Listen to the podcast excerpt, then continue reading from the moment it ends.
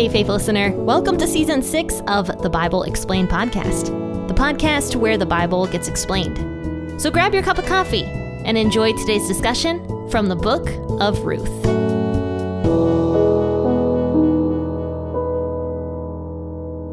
Well, today we begin the book of Ruth, Ruth chapter 1, and I am very excited to get into this little book because it is just cute.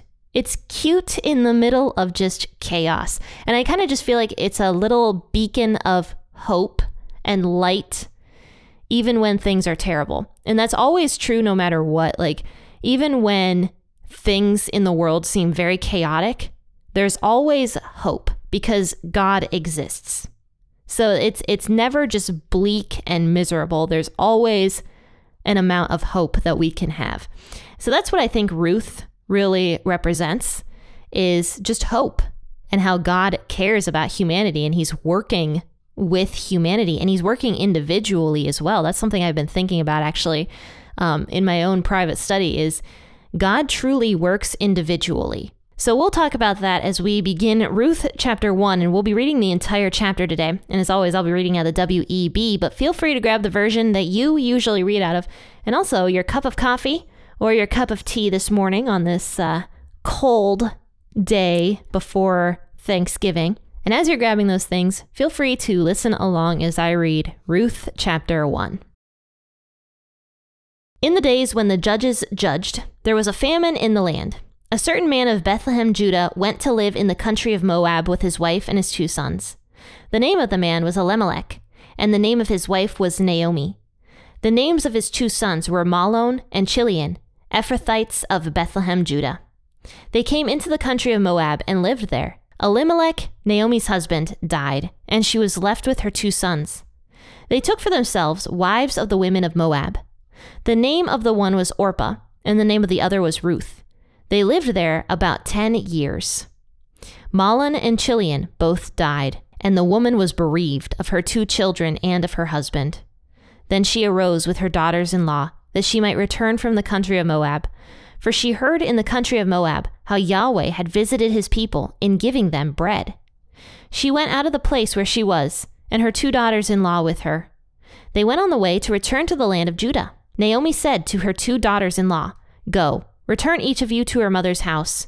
May Yahweh deal kindly with you as you have dealt with the dead and with me. May Yahweh grant you that you may find rest, each of you in the house of her husband. Then she kissed them and they lifted up their voices and wept. They said to her, No, but we will return with you to your people. Naomi said, Go back, my daughters. Why do you want to go with me? Do I still have sons in my womb, that they may be your husbands? Go back, my daughters, go your way, for I am too old to have a husband. If I should say, I have hope, if I should even have a husband tonight, and should also bear sons, would you then wait until they were grown? Would you then refrain from having husbands? No, my daughters, for it grieves me very seriously for your sakes, for Yahweh's hand has gone out against me. They lifted up their voices and wept again. Then Orpah kissed her mother in law, but Ruth stayed with her. She said, Behold, your sister in law has gone back to her people and to her God. Follow your sister in law. Ruth said, Do not urge me to leave you and to return from following you, for where you go, I will go, and where you stay, I will stay your people will be my people, and your God, my God. Where you die, I will die, and there I will be buried. May Yahweh do so to me, and more also, if anything but death parts you and me. When Naomi saw that she was determined to go with her, she stopped urging her. So they both went until they came to Bethlehem. And when they had come to Bethlehem, all the city was excited about them. And they asked, Is this Naomi? She said to them, Don't call me Naomi. Call me Mara, for the Almighty has dealt very bitterly with me. I went out full, and Yahweh brought me home again empty. Why do you call me Naomi? Since Yahweh has testified against me, and the Almighty has afflicted me. So Naomi returned, and Ruth the Moabitess, her daughter in law, with her, who returned out of the country of Moab, and they came to Bethlehem in the beginning of barley harvest. Now, the first thing that's very unique about the book of Ruth is that it's written completely from a woman's perspective, if that makes sense. Even though this book was most likely written by um, Samuel, at least that's what people think, is that Samuel wrote this, and obviously he was a man. it's written in the perspective of both Ruth and Naomi. So, verse 1 says, In the days when the judges judged, so for example, in like the worst time period of Israel, other than when they were getting destroyed by Babylon, basically, it says there was a famine in the land. Well, that's no shocker because whenever we see a famine happening, that means that God is warning his people. So famines were not supposed to happen in Israel. And God basically said that. He said, Look, Israel, if you follow my decrees and everything, you're not going to have any famines, you're not going to have any sicknesses. The women are all going to be able to have tons of children, and you're going to multiply and flourish, and you're just going to be healthy, happy, prosperous people, basically. But then God says, like, look, if you don't follow the rules that I give you, that you promised you would follow, then these things will happen famine and other nations trying to come in and um, take your land from you, and just bad things are going to happen. And that's because God's laws are good. And when we follow God's laws, good things will happen. I just read um, the other day, Psalm 37, and it talks all about the godly person and how God is going to bless the godly person. But the evil person, even though they might look like they are succeeding in the moment, they will not succeed in the end. The only person that will succeed in the end is the godly individual.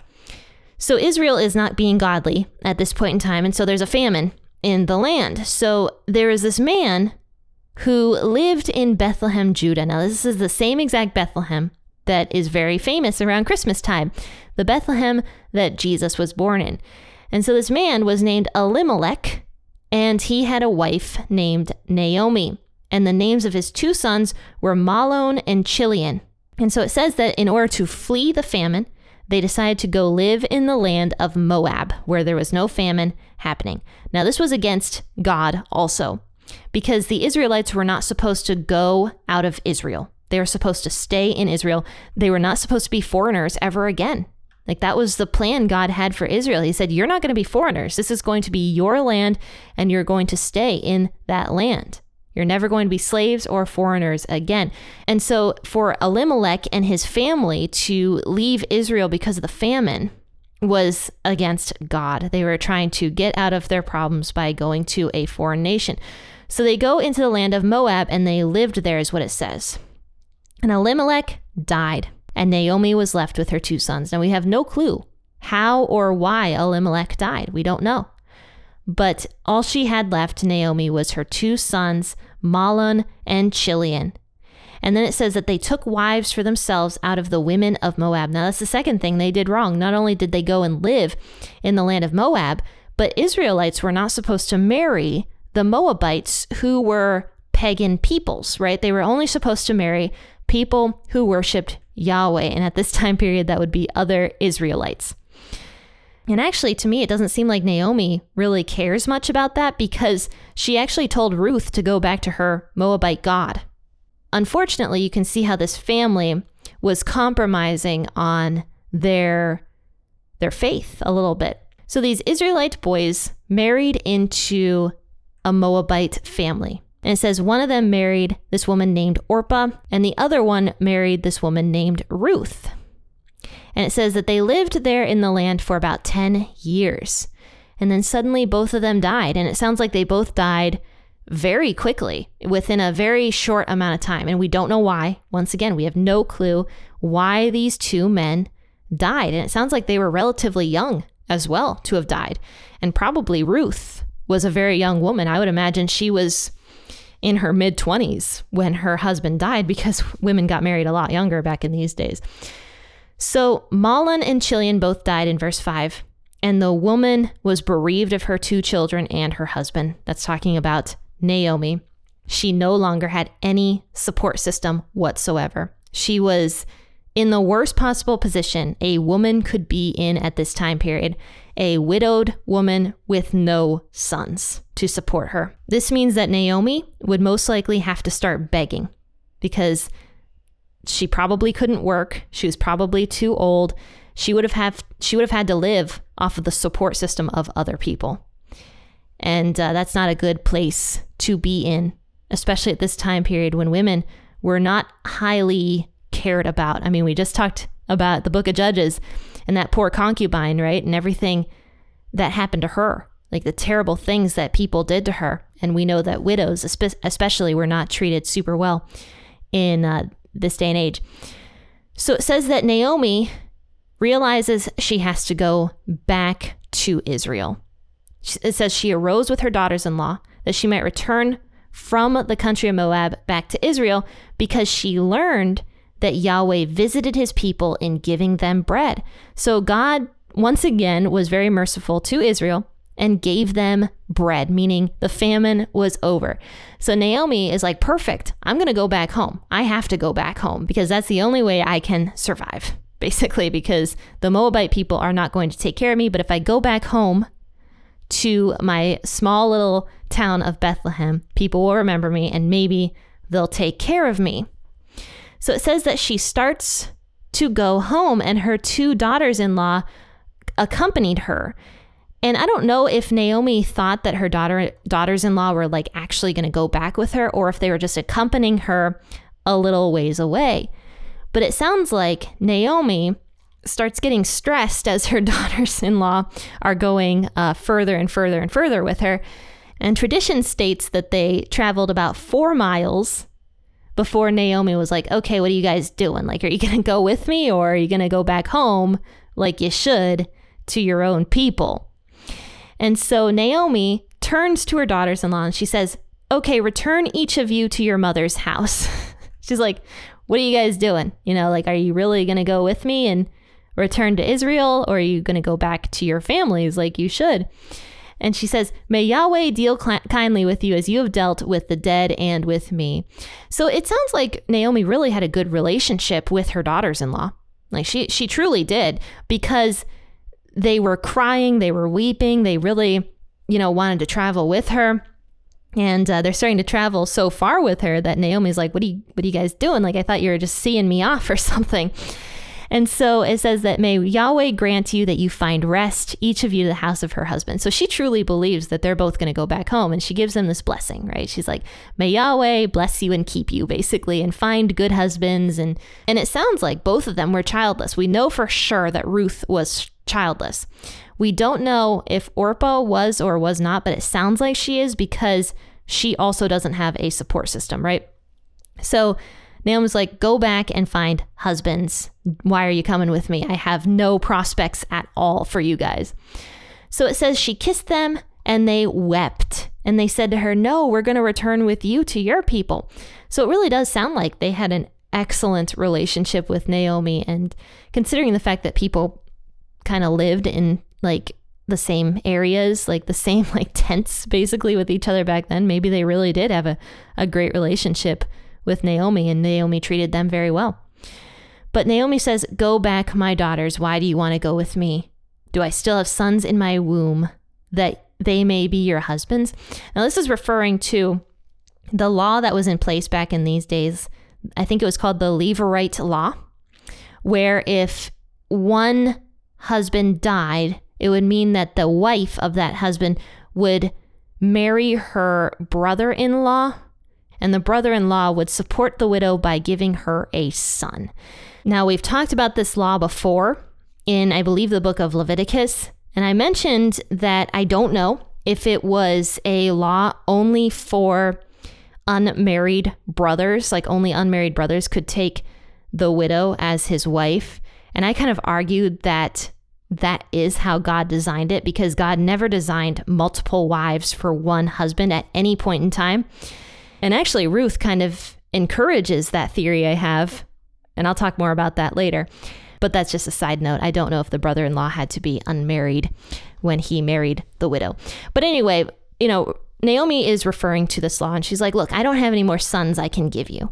You know, I don't have any future husbands for you. And even if I did, even if I got married tonight and was able to bear children for you tonight, would you seriously wait 15, 20 years for them to grow up so that you could take them as your husband. No, you wouldn't. You need to go get your own husbands, is basically what she says. So it says Orpah kissed her mother in law But Ruth cried and stayed with her mother in law. So Ruth was like, No, I am not leaving you. And so Naomi says, Behold, your sister in law has gone back to her people and to her God. Follow your sister in law. So, see, there you go. Naomi herself tells Ruth to go back home to her gods, which is kind of sad. Like, I feel like that's never something to be encouraged. like, I feel like you should never tell somebody, hey, go and worship your God that is not Yahweh. Like, I, I, it shouldn't be encouraged. But Naomi did that. And so that's kind of why I was getting at earlier that Naomi and her family compromised on their faith a little bit. But Naomi, we can see here, still follows Yahweh. Even though I imagine she's very angry, very upset that she has no family anymore, she's still following Yahweh. But for some reason, she tells Ruth to go home to her gods.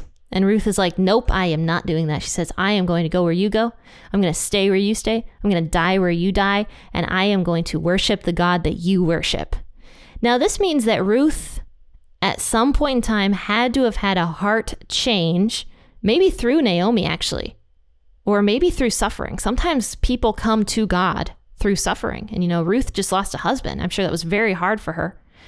And we can see that Ruth is suffering. So at some point in time, Ruth had a heart change and no longer wanted to follow her Moabite gods. She didn't care about them anymore. She says, I'm going to follow Yahweh with you and I'm going to follow you to the grave, basically, is what she says. And it's kind of a dramatic statement. But, you know, Ruth was feeling very upset at this point in time. I mean, she's weeping, she's crying, she's clinging to Naomi. She doesn't want to leave the only family she has that cares about her, maybe. You know, Ruth does not want to go back home to to Moab. And maybe it's because Ruth didn't really have much of a family to go home to. We don't know her situation and what she got out of by marrying into Naomi's family. We don't know. But Ruth is like, I am not leaving you at all. So it says that Naomi gives up. She's like done trying to convince Ruth to leave.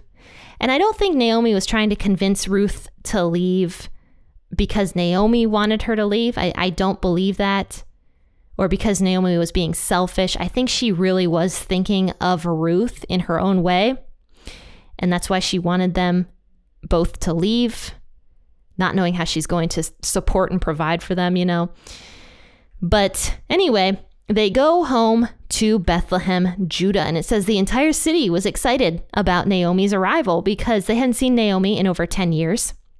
Bethlehem was a very small town it was a very small town, and maybe Naomi and her husband were important people in that town beforehand or had a lot of friends or something along those lines. But the entire city is very excited about Naomi's return. And they ask, That's Naomi. And so she says to them, Don't call me Naomi, call me Mara. and this, this, once again, very dramatic statement. Naomi is saying, Look, my name, Naomi, means sweetness. So don't call me sweetness, call me Mara, which means bitter because I am bitter. I feel bitter and God has been bitter towards me and and that's because you know, Naomi was feeling very bitter. She was feeling bitter because she has no husband, she had no sons any longer, and that's a very very difficult thing for a woman to deal with nowadays, let alone back in these days. She she obviously feels very very bitter about everything that happened to her, maybe towards God even. And so she says, The Almighty has dealt very bitterly with me. I went out full, and Yahweh brought me home empty. Why do you call me Naomi, since Yahweh has testified against me, and the Almighty has afflicted me? And you know what? I'm, I'm kind of realizing right now as I read this that even though the book is named Ruth, ultimately the, the entire story is kind of about Naomi. And of course, the book does focus on Ruth and the love story between between her and Boaz, right? But ultimately, it starts with Naomi and ends with Naomi. And Naomi's bitterness is a theme throughout the entire book and how much she lost. So she tells her entire family in Bethlehem, Do not call me Naomi, call me Mara, call me bitterness. And so it says in verse 22 Naomi returned and along with Ruth the Moabitess, her daughter in law with her, and they returned out of the country of Moab. They came to Bethlehem in the beginning of the barley harvest. So this means, I would guess, spring time is when the barley harvest would happen, I think, if I'm remember, remembering correctly. So Naomi and Ruth get to Israel right at the beginning of the barley harvest when uh, the food is now prevalent. And that's uh, probably a very good thing for Ruth and Naomi, who have very little food to go on. But we're going to talk more about this book on Friday. Once again, I have no planned episode for tomorrow because tomorrow is Thanksgiving and I want you guys to be able to enjoy your time with your family, and I'm going to enjoy my time with my family. But, faithful listeners, I will see you all on Friday for another episode out of the book of Ruth. And until then, happy Thanksgiving and God bless.